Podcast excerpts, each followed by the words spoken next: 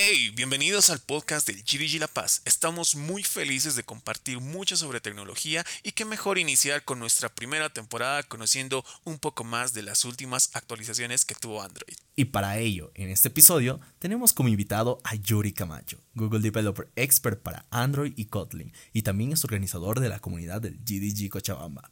Le gusta aprender y compartir con las comunidades de desarrolladores y emprendedores. Así que, ¡comencemos!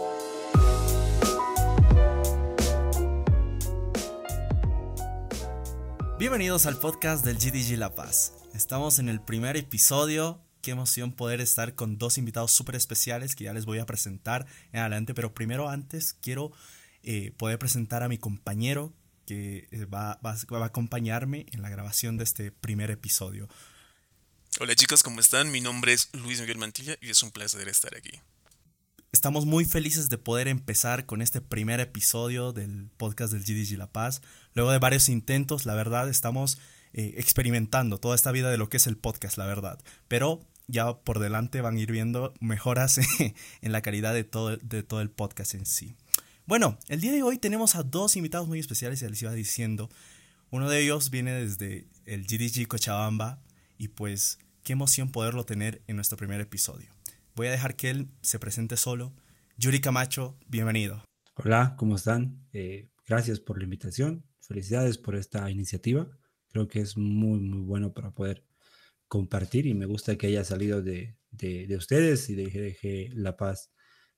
Bueno, como me nombraron, soy Yuri Camacho. Soy parte del equipo organizador del GDG Cochabamba. También soy Google Developer Expert en Android y Kotlin. ¿Y qué más? Trabajo actualmente en Rappi como Tech Lead del equipo de Android y iOS para pagos y fraude. ¿Y qué más? Nada más, creo. Me gusta mucho lo que hago, me gusta mucho Android, así que estoy acá creo que para hablar de Android, así que con todo. Súper bien, muchas gracias querido Yuri. Bueno, también tenemos a nuestro segundo invitado, no sé si Luchito quieres presentarlo. Claro que sí, tenemos como nuestro segundo invitado a Marcelo Torres Azúa. Marcelo, bienvenido a nuestro primer episodio en este primer podcast, así que nos gustaría que también te presentes tú ante todos los que están escuchando. Muchas gracias por la invitación, Iván y Luis. Bueno, mi nombre es Marcelo Tofes, yo soy desarrollador de aplicaciones móviles junior. Actualmente sigo estudiando en la carrera de informática en la UMSA. Ya llevo trabajando como desarrollador un par de años. Soy coorganizador de la comunidad del GDG La Paz. Y bueno, también soy apasionado por la tecnología Android, ¿no? Y todo mobile en general. Para mí es un gusto poder estar aquí con ustedes y poder compartir lo que pueda, ¿no? Muchas gracias. Muchas gracias, querido Marce. Marce también es líder de nuestra comunidad, GDG La Paz. Y pues bueno, qué gusto poderlo tener acá en el primer episodio. Como dijo Yuri, estamos en este episodio para hablar de Android. Android que lanzó la beta pública de Android 11 el miércoles 10 de junio. Y bueno, no hubo un Google I.O., pero bueno, hubo un evento en sí en la TAM, con todos los países de la TAM donde se unieron para poder presentar los nuevos features que van a tener este Android 11. Por eso es que tenemos a Yuri como nuestro experto. Entonces, bueno, Yuri, quisiera que nos hables un poco de cómo fue el evento y la organización. Bueno, mirá que fue loco. En realidad, creo que venían varias comunidades tratando de organizar eventos o organizaron varios eventos. Pero nada, nació como iniciativa para empezar. Por mi lado, del GDG Cochabamba, era como que quería hacer un evento de Android 11. Y tal vez quería llegar un poquito más allá y hacer algo muy grande. Curiosamente, me enteré que las mismas fechas, casi la misma semana, había otra comunidad, en realidad varias comunidades juntándose para hacer un evento. Y eran comunidades de Perú. Y bueno, ahí como que empezó el contacto y la decisión de hacer un evento, un solo evento grande de una semana. Bueno, 6 días en realidad, ¿no? Y nada, juntar fuerzas. Creo que eso es muy importante a nivel de comunidad. El poder encontrar cosas en común, que particularmente creo que para todos los que estamos en comunidad es el hecho de compartir, de organizar estos eventos, de juntar gente, que la gente se conozca y de alguna manera a través de todo esto generar mejores oportunidades para nosotros los programadores. Entonces empezamos a hablar y creo que se dio la sinergia y empezamos a movernos. De hecho, yo tenía como que buscaba speakers con la gente de Google para que pueda estar, pero por otro lado yo no tenía el background de hacer, no sé, el diseño o la página web o alguna otra cosa más. Así que cuando nos juntamos había gente que tenía sus skills. De hecho, uno de la comunidad de GDG Santa Cruz fue también quien ayudó bastante, que es Kenji, que ayudó con el diseño y todo eso. Y después de la comunidad del GDG Cochabamba fue Oscar González, que nos ayudó con la página web. Y como que nos empezamos a juntar y organizarnos más. Después se sumó el GDG Buenos Aires, se sumaron varios GDGs, que al final era como que era un evento grande impulsado por varios GDGs. Y algunos simplemente entraron para hacer soporte, o sea, para compartir en las redes sociales y demás. Que de alguna manera también ese aporte es bastante, ¿no? Porque si no tienes un poco de promoción de un evento, lo más probable es que no llegues a mucha gente, ¿no? Entonces, la idea era poder llegar a mucha gente y centralizar, digamos, en un solo evento que tenga más fuerza como Latinoamérica, ¿no? Por eso es que nació Android 11 la TAM. De hecho, creo que no hubo otro evento tan grande, o sea, que dure tanto, de Android 11 hablo, ¿no? Que dure tanto tiempo porque empezó el lunes, ¿no? ¿Por qué fecha? Bueno, empezó el lunes y terminó sábado. Entonces, es como que fueron muchas comunidades, fueron 6 días, fueron 2 horas por día y el sábado fueron 3 horas. Entonces, como que yo no vi un evento así de grande. De hecho, había gente que me decía, no hubo un evento grande por región, por así decirlo. Hubieron muchos eventos por ciudad o por GDG, pero por región creo que no hubo. Así que nada, era como que mostrar un poquito que si nos juntamos podemos hacer cosas buenas, ¿no? Entonces, la idea era esa particularmente. Y creo que salió bastante bien, es lo que escuché. Pero para mí creo que salió bastante bien. Y eso fue el Android 11. Obviamente, hubieron invitados muy buenos. Estuvo Anaís Salgado, que es una ex profesora de Platzi. Estuvo del GDG Buenos Aires Facundo Rodríguez, que estuvo hablando de Compose, que son cosas nuevas que vamos a hablar después, supongo. Estuvieron gente del equipo de Google, Florina Montenesco, Joy, que se encarga de promocionar Android, pero con el tema de Machine Learning. Estuvo Manuel Vivo, que es de España, él habló en español. Eso es lo de bueno también, ¿no? Como que generamos contenido en español, que es muy poco, o sea, hay mucho en inglés, pero veo que la gente de la comunidad de Latinoamérica está escribiendo o está sacando cosas en inglés, entonces como que no estás ayudando a tu región, ¿te das cuenta? Y, por ejemplo, este podcast está buenísimo porque de alguna manera está en nuestro idioma y nada, es como que es algo para nuestra gente, nuestra comunidad. Entonces, esto del Android 11 fue casi todo en español. Hubieron hubieron 2 charlas en inglés, que eran justo las del sábado, que ellos no podían hablar, obviamente, de español, que era Florina y Joy, que ambos hablan inglés, no hablan español. Y bueno, pero sí Manuel Vivo sí habló en español. Y nada, fue como que hubieron muchas cosas interesantes, no necesariamente de Android 11. Por ejemplo, estuvo Antonio Leiva, que habló de Viewbinding, que no es necesariamente Android 11, ¿no? Pero la idea era poder hablar un poco de Android, conocer entre cosas nuevas, entre cosas que ya se estaban usando en Android. Y así fue. Y nada, creo que es todo lo que puedo decir del evento. A mí me gustó bastante. De hecho, fuera de bromas, me gustó mucho ver la unión de varias comunidades para poder sacar esto, ¿no? Eso es creo que lo más rescatable de todo el evento para mí. Qué bellezas, Yuri. Realmente fue un evento increíble que, como mencionaste, duró 6 días, exactamente del 17 de agosto al 22 de agosto. No mencionaste mucho alguno de los datos, pero sí fueron los que nos pasaron en las comunidades y fue digno de aplaudir, donde tuvieron la participación de más de 20 capítulos, 14 speakers internacionales y más de 6.000 vistas en todos estos días de transmisión. Y de hecho generaron 10 horas de contenido muy valioso para toda la comunidad en español. Así que muchas gracias, Yuri. Coméntanos un poquito más acerca de cuáles fueron los features en los que ustedes se enfocaron, en que querían mostrar a la comunidad de la TAM, o qué features fueron los más esperados por la comunidad. Yo creo que fue tema de speakers y después features. Pero si hablamos de features, te digo la que más me gustó a mí, ¿no? Que es algo que está sonando bastante desde hace ya 2 semanas o un poco más, porque tú sabes, en el I.O. 2018, creo que fue, o el año pasado fue, no me acuerdo, pues soy muy malo con las fechas. Bueno, pero ellos anunciaron algo que el equipo de Android anunció algo muy, muy interesante, y es Jetpack Compose, que es una forma de hacer la UI, porque obviamente en todo este tiempo no cambió cómo hacer UI. Los que hacen Android sabrán que estamos trabajando con un XML donde tenemos toda la UI y jalamos referencias de ese XML para poder hacer que pasen eventos, que carguen datos y demás, pero lo hacemos en con Kotlin, con un Activity. Bueno, siempre usamos los XML, eso ya es sabido desde que empezó a hacerse Android. Pero ahora, como con la onda de UI, programación de UI declarativas, más o menos, como por ejemplo la maneja React o Flutter, Jetpack Compose va por ese lado igual. Es una forma de hacer programación de UIs de manera declarativa, como si fuera Flutter, digamos. Pero estás usando Kotlin, que es muchísimo más lindo. Creo que esa fue una de las charlas, particularmente, que me gustó mucho, que la gente sí, creo que yo vi que le gustó muchísimo a la gente. Fue muy, muy, muy buena. Después hablamos a detalle de este Jetpack Compose, pero esa fue una de las mejores.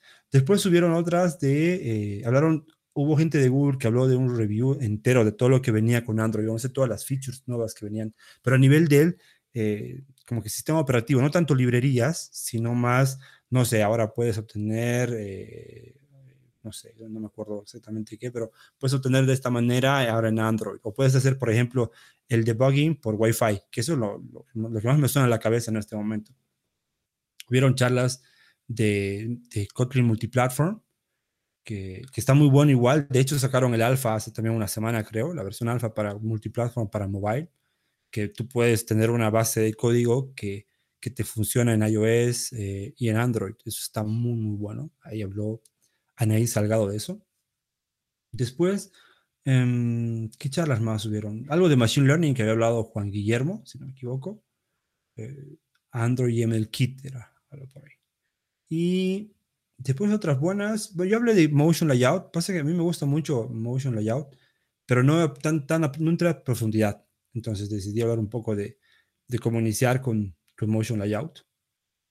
Hablaron de Hilt también, los de Google hablaron de Hilt, que es la nueva forma de trabajar. Los que hacen Android saben que siempre buscamos alguna herramienta para hacer inyecciones de dependencias.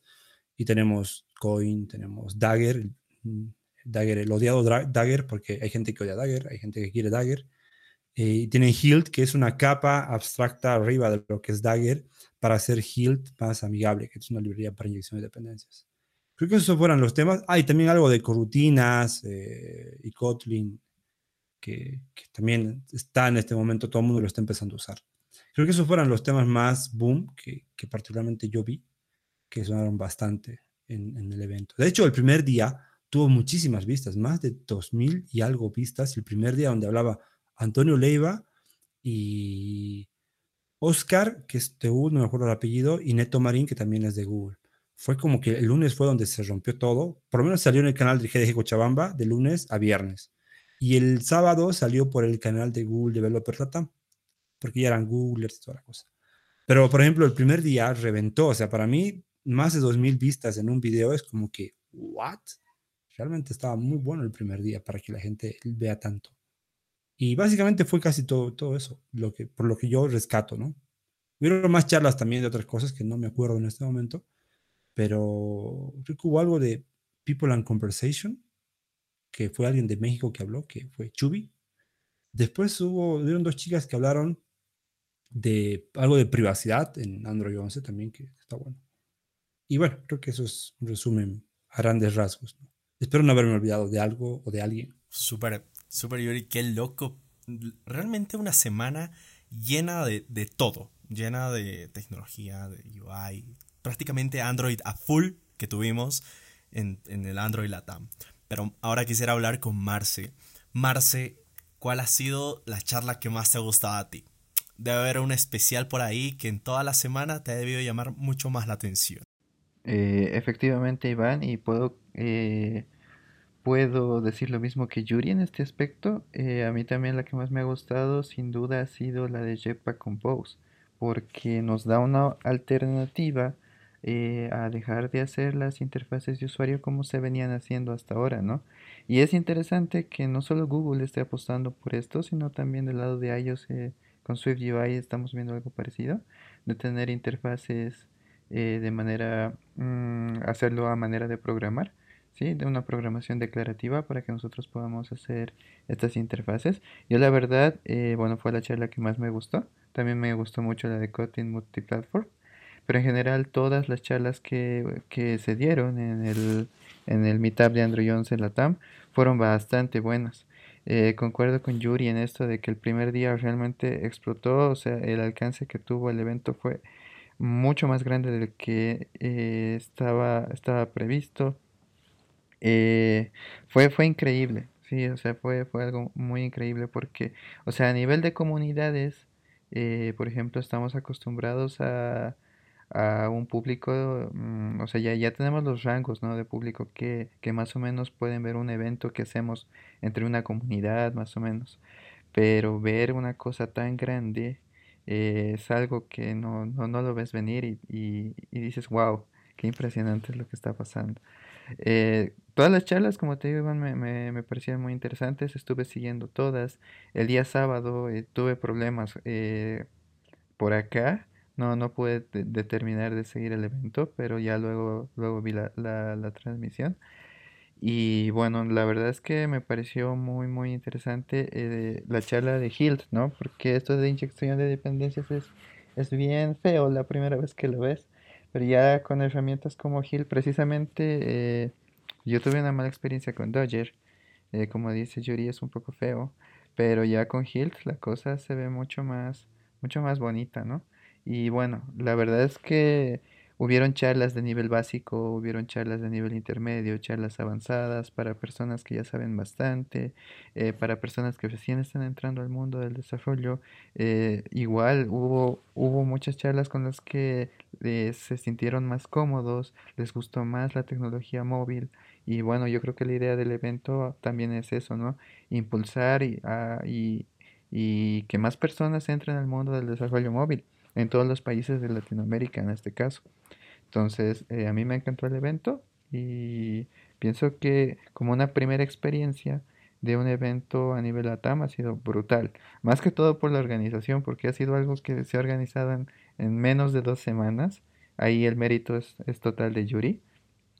Yo creo que al que más se lo ha explotado en esos días ha sido a Kenji. Saludos a Kenji hasta Santa Cruz. Porque él fue el que hizo todos los diseños y todo eso, y cuando se le pedía un cambio, aunque pequeñito, él lo hacía hace rato. Entonces, fue algo genial, algo grande, y esperemos tener más eventos de este tipo, ¿no? Perfecto, súper. Como dije, una semana llena de tecnología. Personas como yo, me incluyo, ya vamos por el desarrollo móvil. Pero bueno, ahora quisiera que hablemos un poco de los features. Ya mucho más allá del evento, quisiera que hablemos más de cuáles fueron los features más esperados de este Android 11. Mucho más allá de las charlas y todo, Yuri, quisiera que nos expliques un poco de qué es lo que más esperaban los desarrolladores de mobile para que este Android 11 sea tan esperado. En realidad es como cuando eres un niño que está esperando Navidad. Yo creo que yo me siento así. En realidad es como que espero siempre. En realidad es el I.O., ¿verdad? Pero este año, obviamente, por la situación en la cual estamos, no hubo el I.O., como lo dijo ya Luis. Pero es como que en Navidad no sabes qué vas a recibir, es como que estás esperando algo. Pero sí, lo vuelvo a repetir, ya sabíamos de algo que iba a venir, y era Compose. Yo creo que es lo más esperado. Así como lo dijo Marcelo, que le gusta mucho y demás, si tú preguntas a los desarrolladores hoy, es como que donde le están pegando más la mirada, es como que oye, no, mira, es otra forma de hacer UI y va a cambiar por completo. Creo que eso es lo más esperado. Después, obviamente, Android Studio va mejorando. Eso es algo que me gusta mucho particularmente, que siempre se va estabilizando. Si bien los que hacemos Android sabemos que Android Studio es pesado, nos consume mucha memoria y demás, pero cada vez van agregando más cosas, van optimizando el IDE, que la idea es llegar a algo más bonito, algo que no tarde tanto, algo que no te robe tanta memoria.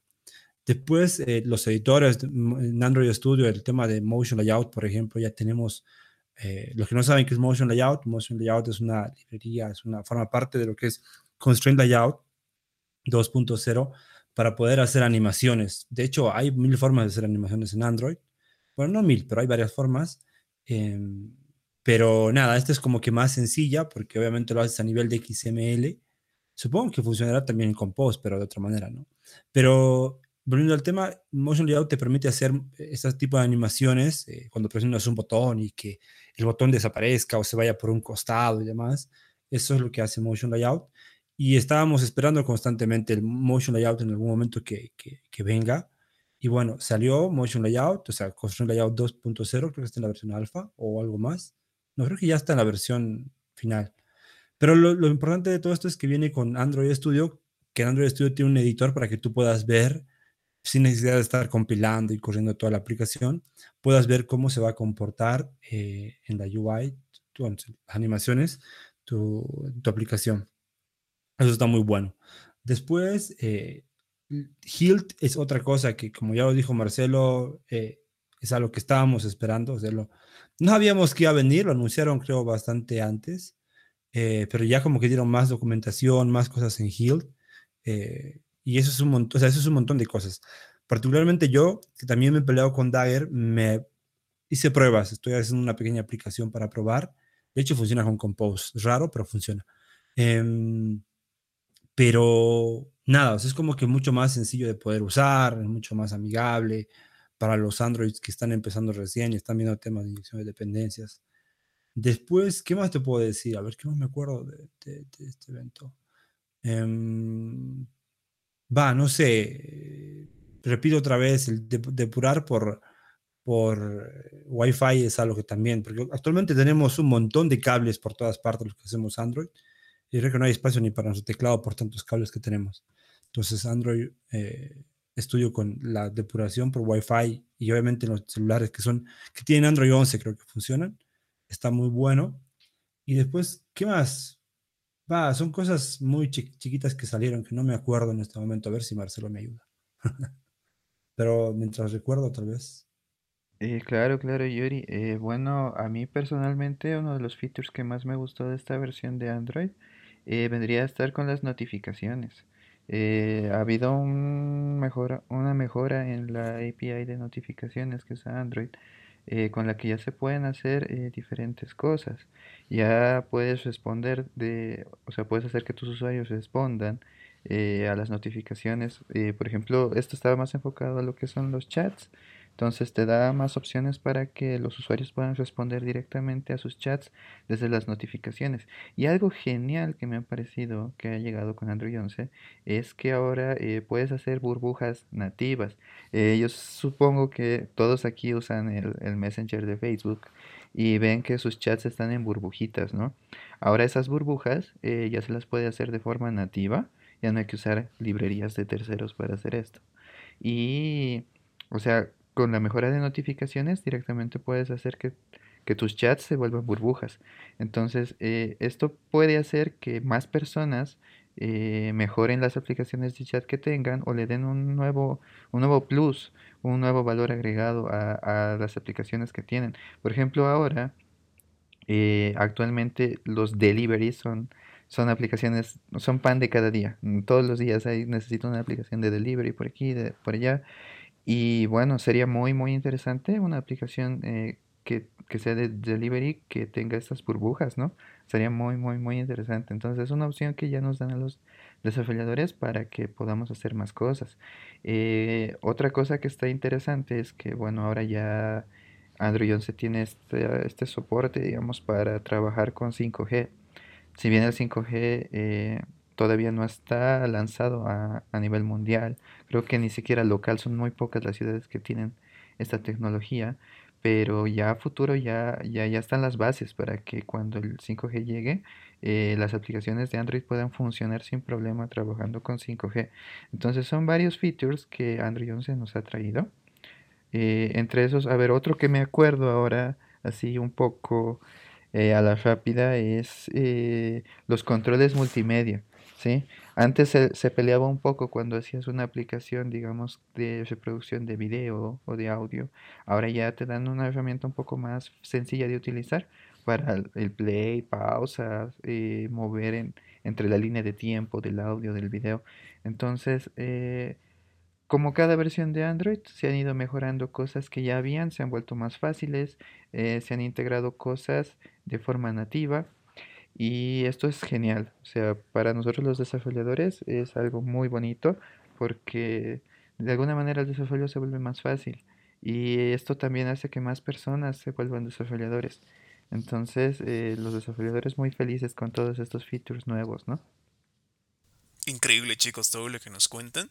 La verdad es que sí, de una u otra forma Android trajo actualizaciones en todas las áreas, pero las que más llaman la atención siempre son las de UI, las que mencionaste, Marcelito, y algunas también que nos trajeron también por parte de desarrollo para Graphics y Media. Pero bueno, en tema de seguridad, ¿qué les parece cómo está tratando el tema de seguridad la última actualización de Android? Yo creo que el tema de seguridad... Bueno, dale, Marcelo, dale tú, te pongo yo. Dale, Yuri, gracias. Bueno, la parte de seguridad es algo que se le ha cuestionado mucho a Google, ¿no? Bueno, no solo a Google, ha habido ese escándalo de la privacidad, la seguridad y todo. Entonces, Android tiene que ser un sistema mucho más seguro y la verdad es que si ustedes miran alguna de las charlas que ha habido en el evento de Android 11, van a poder encontrar exactamente la charla, no recuerdo bien cuál era el nombre, pero si no me equivoco se dio el cuarto día, pero tenía que ver con los permisos y todo esto. Entonces, está genial que Android 11 tenga más, tenga más importancia este tema de seguridad, ¿no? Para la plataforma en general. Así ya no van a haber muchos problemas con privacidad de datos y todo eso. Hay algo a mí que me gusta mucho y que lo pedí hace mucho tiempo. De hecho, creo que había una versión beta de esto, pero te hablo de hace unos 3, 4 años atrás, que hoy ya más o menos está muy bueno, que es, hay empresas que manejan el bring your own device, ¿no? Trae tu propio dispositivo. Entonces, en este caso, estás usando tu Android para agregar, no sé, para tener la cuenta de correo, y muchas veces las empresas contratan estos correos de Google, ¿verdad? Google App for Business. Entonces tú tienes en tu celular el correo de tu trabajo, el correo personal, y como que tienes un poco de miedo, ¿no? Porque desde la consola de Google App for Business puedes eliminar cosas, puedes hacer muchas cosas, ¿no? Es como que tomas el control del dispositivo de alguna manera. O sea, no al 100%, pero como que te genera eso. Y lo que me gusta mucho es que Android 11 te ayuda mucho con el tema de crear un perfil específicamente de trabajo y un perfil de propio, de que yo soy, ese es mi dispositivo.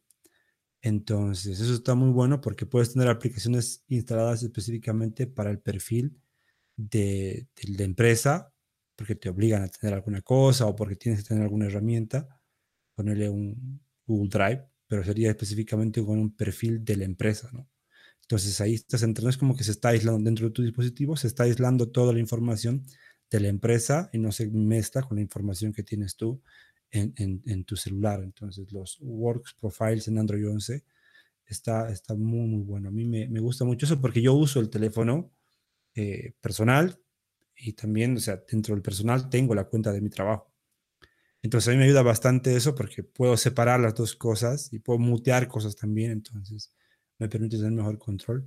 Eso es algo que a mí me gusta mucho. En tema de privacidad, no, porque al final de cuentas, si tú estás usando tu celular para el trabajo y tomas una foto, es como que a qué drive se va, ¿no? Se va a mi drive, se va al drive de la empresa. Entonces ahí te genera ese tipo de cosas y eso está muy, muy bueno. No sé si lo vieron, pero a mí me gusta mucho eso. Sí, vi bastantes noticias al respecto y me parece muy interesante, ya que actualmente utilizamos software de terceros para hacer esa discriminación y tener una cuenta de la empresa en nuestros dispositivos personales, ¿no? Excelente, muchas gracias, Yuri. ¿Cómo estás, Iván? ¿Qué te pareció? ¿Tienes alguna pregunta para nuestros invitados? Está súper loco, yo te digo, de ya todo lo que nos explicaron, lo que nos dijeron y todo lo que tenemos en este Android 11, como dijo Yuri, es como una Navidad para todos los developers de mobile. Y bueno, Yuri, yo quisiera que nos digas qué se nos viene para este Android 2021, ya dejando de lado todo este 2020, ya yéndonos hacia el 2021, que quisiéramos que tengamos un Google I.O. y que tengamos un Android 12, ya adelantándonos, pero ¿qué se nos viene para el 2021? Sí, porque ya está a la vuelta, ¿no? Tenemos 2021 a un par de meses, así que qué buen momento para hablar de qué se nos viene. es prácticamente aquí. Por favor, que se vaya. Es prácticamente, es como que si ya le quisiéramos votar al 2020. Chao, chao, y ya vente el 2021. Sí. Mira, no sé exactamente qué es lo que podría haber. Pasa que es tan impredecible esto porque no sabes qué es lo que te van a ofrecer. Por eso es que creo que todos estamos pendientes al Google I.O. siempre para saber qué cosas nuevas hay. Pero yo creo que, por ejemplo... Hay varias cosas, espero no equivocarme y si lo grabamos ahora después digan, no, Yuri mintió, se equivocó, sus predicciones no sirven para nada. No, pero tranqui. A ver, no, pero seguro que va a pasar. No, pero a ver, por ejemplo, yo vi hace unos días atrás Kotlin Multiplatform, yo creo que está en alfa, yo creo que está avanzando bastante rápido y fuerte. Yo creo que si bien ahora está en la versión alfa, yo creo que para el año ya va a ser la versión oficial. Y ya las empresas van a empezar a mirar a Kotlin Multiplatform, que forma parte de lo que es Android, ¿no? Porque al final Kotlin es el lenguaje preferido para desarrollar aplicaciones en Android, ¿no? Entonces, qué lindo tener esa opción para poder hacer también iOS, ¿no? Obviamente no con el alcance que requieres, porque la base de Kotlin Multiplatform no es que sea como un React o como un Flutter o como un, no sé, Xamarin. No va por ese lado, va por un lado más el tema de compartir la base del código, ¿no? Cuando tienes un modelo de negocio en tu aplicación, que muchas veces se repite en iOS y Android, ¿no? No sé si ustedes vieron algo de Kotlin Multiplatform, pero cuando tú tienes, no sé, algo en común. Todas las aplicaciones tienen un login, ¿verdad? En iOS y en Android tengo que hacer el login, tengo que conectarme a un servidor, tengo que validar la data, que estoy enviando como un username y password, tengo que traer la data del usuario para cargarla en el dispositivo, y esa lógica se repite en Android y iOS y en la web también, pero vayamos más a centrarnos en móvil, ¿no? Y esa base de código se puede compartir con Kotlin Multiplatform, ¿no? El hecho de hacer un request usa ciertas librerías que corren en ambas plataformas, como Ktor, y eso es un HTTP request, te trae la data y después de eso haces la serialización y después envías un objeto a la UI, ¿no? Objeto, no sé, usuario con toda la data y demás.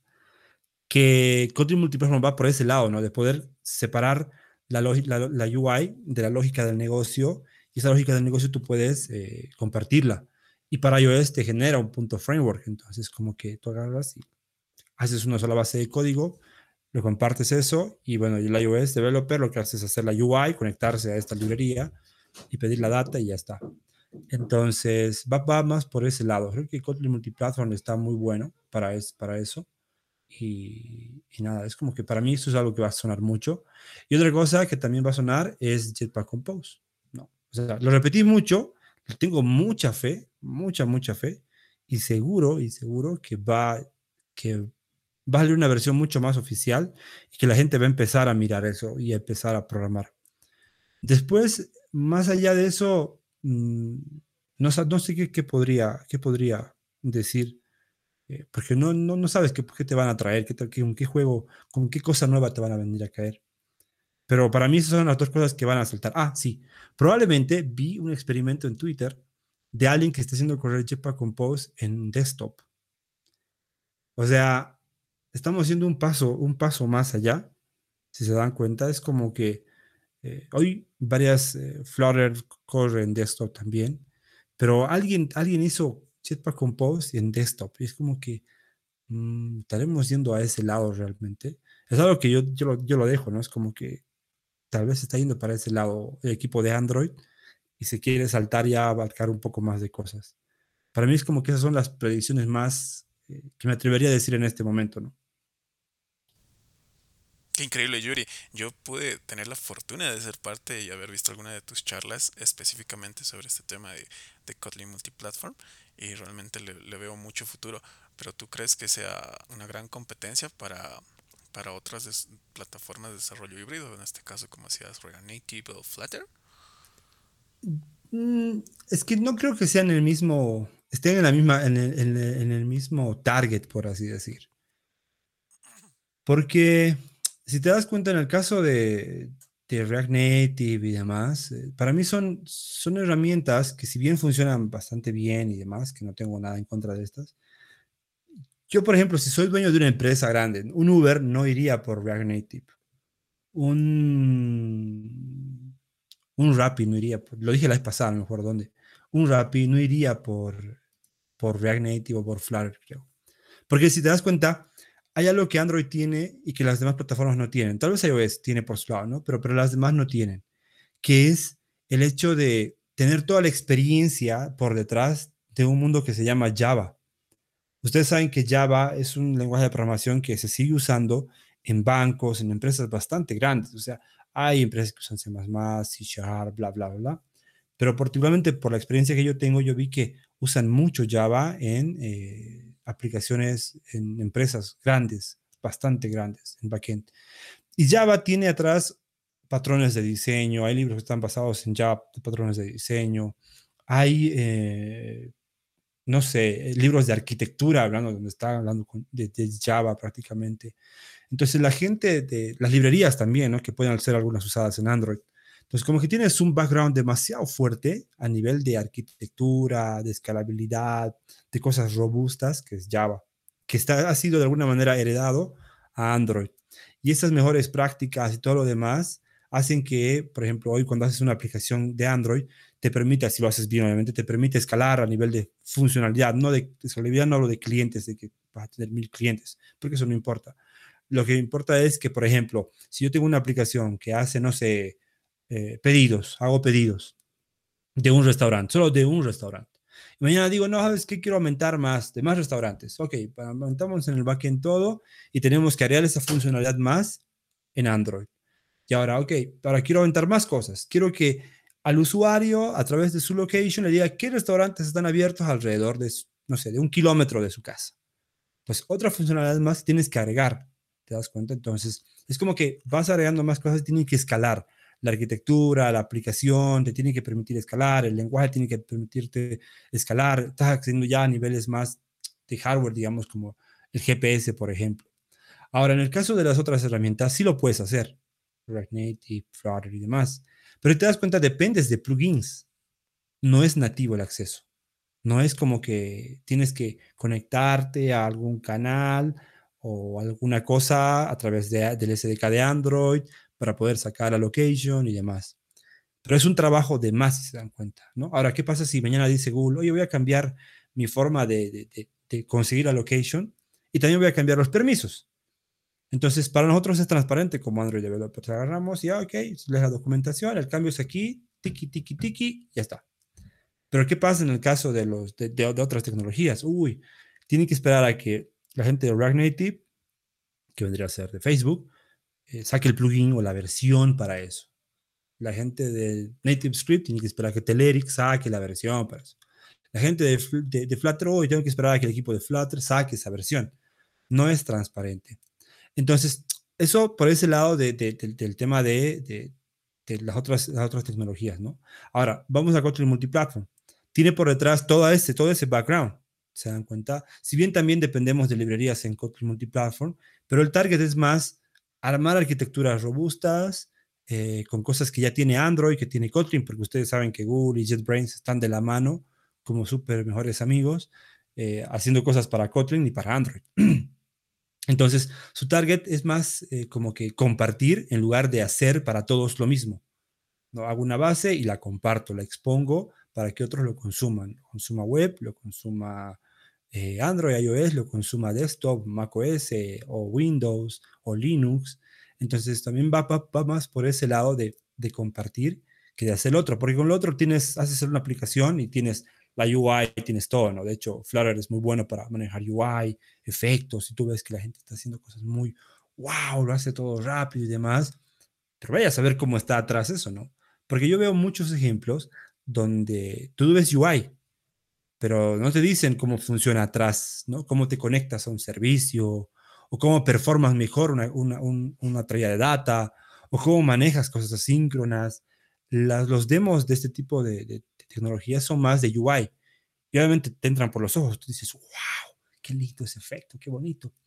Pero ya hablando de cosas mucho más serias, es como que, ¿y qué onda atrás? cómo está funcionando atrás, ¿no? ¿Qué arquitectura usa? ¿Qué servicios está usando? ¿Qué librerías está usando para traer cosas?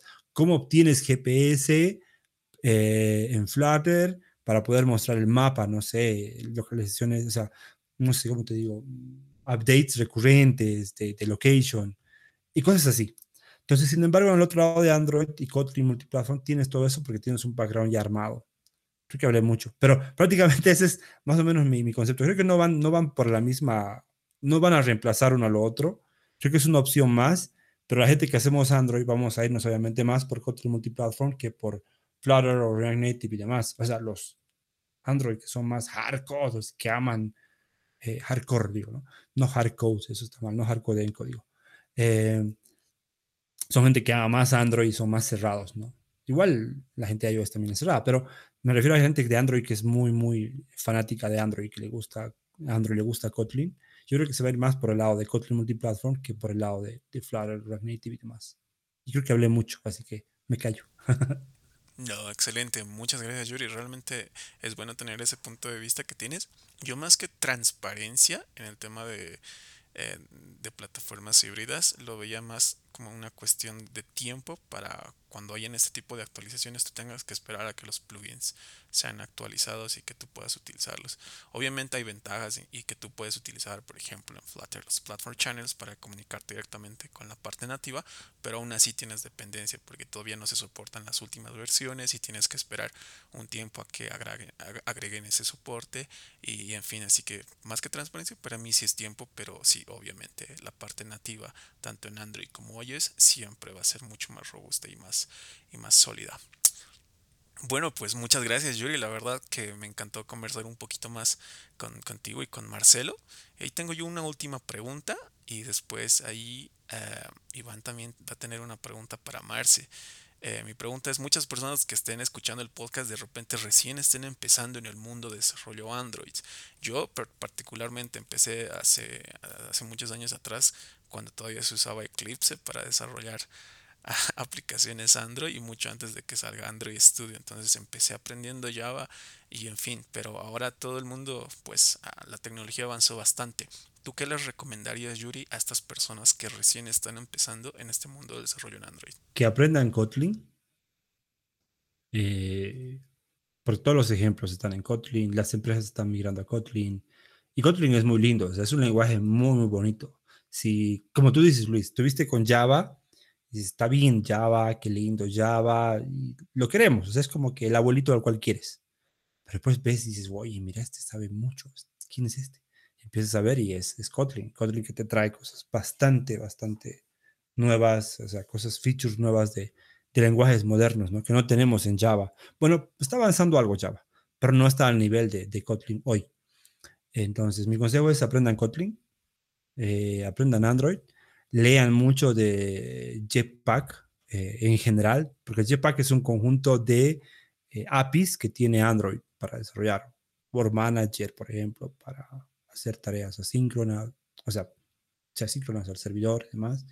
O sea, hay muchas herramientas, muchas librerías que tienen que leerlas, pero es tener mucha atención, porque hoy las empresas están empezando a migrar estas cosas. Antes no teníamos todo este conjunto de APIs y teníamos que inventarnos cosas, y cada uno hacía como le daba la gana, pero hoy es distinto, ¿no? Tenemos ya todo lo que es Jetpack de Android, que tienes muchas librerías, temas de arquitectura, temas de animaciones y demás que vienen dentro de Jetpack. Lean mucho Jetpack. Hay unos cursos que me gustan mucho, que yo los vi en algún momento, que son los de Udacity. Por favor, entren allí, son gratuitos. No necesitan comprarse un curso de plataformas y demás para mí. Hay mucho recurso en la web, mucho recurso en YouTube. Pero particularmente este curso de Udacity es muy, muy bueno. Obviamente tienes que saber inglés, ¿no? Pero puedes poner igual subtítulos. Pero igual es muy, muy bueno porque la gente de Google, la gente que está trabajando con Android o está haciendo Android, te cuenta todo lo nuevo, cómo hacer una aplicación y demás. Te guía en el curso que está muy, muy bueno. Se los recomiendo mucho. Y otra cosa más es que busquen a comunidades. Hay gente, te apuesto que si la gente busca, le pregunta a Luis, a Marcelo o a Iván acerca de alguna cosa, van a responder y te van a ayudar. Entonces, mi consejo es siempre buscar comunidades y buscar organizadores y charlar un poquito más para que te ayuden, ¿no? Yo quiero sumarme a Android, quiero aprender Android, ¿qué me recomiendas? ¿Cómo debería ser el path que debería ser para poder aprender Android? Igual búsqueme a mí, yo con gusto, a mí me gusta mucho enseñar, me gusta mucho ayudar, me gusta mucho que la gente aprenda Android. De hecho, Android 11 nació por esa iniciativa, ¿no? Porque yo quiero que haya más eventos de Android, y la comunidad de Android crezcamos bastante. Entonces, si quieren que ayude también, estoy ahí en mis redes sociales, Camacho Yuri, búsquenme y cualquier cosa yo les respondo, les ayudo sin problema. Las comunidades son muy importantes. Para mí esas son cosas muy importantes. Kotlin, Jetpack, Udacity y comunidades. Eso es lo más, el consejo que les puedo dar para quienes están empezando. Y para quienes no están empezando igual, vayan a buscar comunidades. Si saben algo, compártanlo, que eso es muy bueno. Eso es lo mejor que pueden hacer. Sí, creo que lo más importante es compartir con todas las personas. Si es que ya sabes algo, poder compartirlo. Y si es que no sabes, también unirte a las comunidades como el GDG La Paz, GDG Cochabamba, si este es en el caso. Tenemos en Bolivia bastantes GDGs, entonces pueden entrar sin ningún problema. Bueno, Marce, esta pregunta va para ti. ¿Qué se nos viene para la comunidad del GDG La Paz en Android? Bueno, Iván. En nuestra comunidad, en nuestro GDG La Paz, de cara a futuro, actualmente nos vamos a enfocar a seguir incentivando a que más personas puedan aprender todo tipo de tecnologías de Google, ¿no? Tanto web, mobile, en la nube, etcétera. El mes pasado estuvimos trabajando con los study groups, sí, que vendrían. Tuvimos un Android Study Group y un TensorFlow Study Group, donde pudimos ver un poco sobre la tecnología mobile de Android, ¿no? Desde cero. Ahí le mando un saludo a Gunnar Ortiz, que me ayudó a dar ese curso. Lo dimos entre los dos. Bueno, se terminó la primera etapa del Android Study Group, donde pudimos ver hasta cómo persistir tus datos en una aplicación. Mandaron los estudiantes sus proyectos. Realmente hubieron proyectos bien bonitos, bien interesantes. Obviamente son básicos, pero ya son sus propios proyectos y como lo hicieron estuvo genial. Entonces, de cara al futuro, vamos a tener más actividades de este tipo. Ya tal vez estamos pensando en una fase 2, donde vamos a ver un poco de Android intermedio, digamos, desde cómo consumir servicios, utilizar retrofit. Vamos a ver algunas cosas más con la UI que no la hemos visto en la etapa 1 del curso, etcétera. Y para el lado de TensorFlow también ya se ha visto más que todo la parte teórica de cómo es que funciona la inteligencia artificial. Del lado del Machine Learning se han visto algoritmos de Machine Learning, se les ha enseñado, ¿no?, que son las regresiones lineales, regresiones polinomiales, cómo ver algoritmos de clasificación, de regresión, etcétera. Entonces, la parte, digamos que en ambos grupos, los estudiantes ya tienen la base necesaria para dar el siguiente paso, y que mejor que sigan aquí en la comunidad para que podamos aprender entre todos, ¿no? Porque nosotros, los que también facilitamos esto, aprendemos más enseñando, creo yo, que haciendo otras cosas, ¿no? Entonces, todas las personas quedan invitadas a que estén atentos a nuestras redes sociales, porque no solo se va a venir esto, se va a venir también otro tipo de tecnologías como Flutter, por ejemplo. Entonces, quedan cordialmente invitados a que puedan ser parte de esto. Obviamente todo es gratuito, nunca vamos a cobrar un peso, y quedan invitados desde ahora. Perfecto, Marce, muchas gracias a ti, a Yuri, a Luis, por estar en este primer capítulo. Realmente conversamos de algo, desde un evento de lo que fue la TAM hasta poder ver los nuevos features de Android y lo que se viene en adelante. Bueno, llegamos al final de este primer capítulo. Espero que les haya gustado bastante. Como bien saben, nos pueden seguir en nuestras redes sociales, tanto en Facebook, Instagram y Twitter, como GDG La Paz. Y también a Yuri, por si necesitan alguna ayuda, lo pueden seguir en Twitter como Camacho Yuri. Bueno, Yuri, muchas gracias por poder estar en este primer capítulo. Gracias a ustedes por hacerme parte de este primer capítulo. Me siento muy especial. Me siento muy especial. Gracias, de verdad, muchísimas gracias. Y sigan con esto, que es muy bueno, porque uno aprende, uno escuchando, uno se informa de alguna manera también, y seguro que mucha gente le va a servir todos los capítulos que vengan de acá, porque uno aprende constantemente, y creo que este es un buen punto para poder aprender también. Un podcast por una comunidad, para la comunidad, suena muy, muy bien. Felicidades otra vez por la iniciativa. Ha sido increíble. Muchas gracias, Yuri, y gracias, Marcelito. Y ya saben, para los que estén escuchando, tendremos más sorpresas para diferentes grupos de estudio en la comunidad, así que síganos en nuestras redes sociales. Hasta la próxima. Gracias por escuchar. Nos vemos en el próximo capítulo, chicos.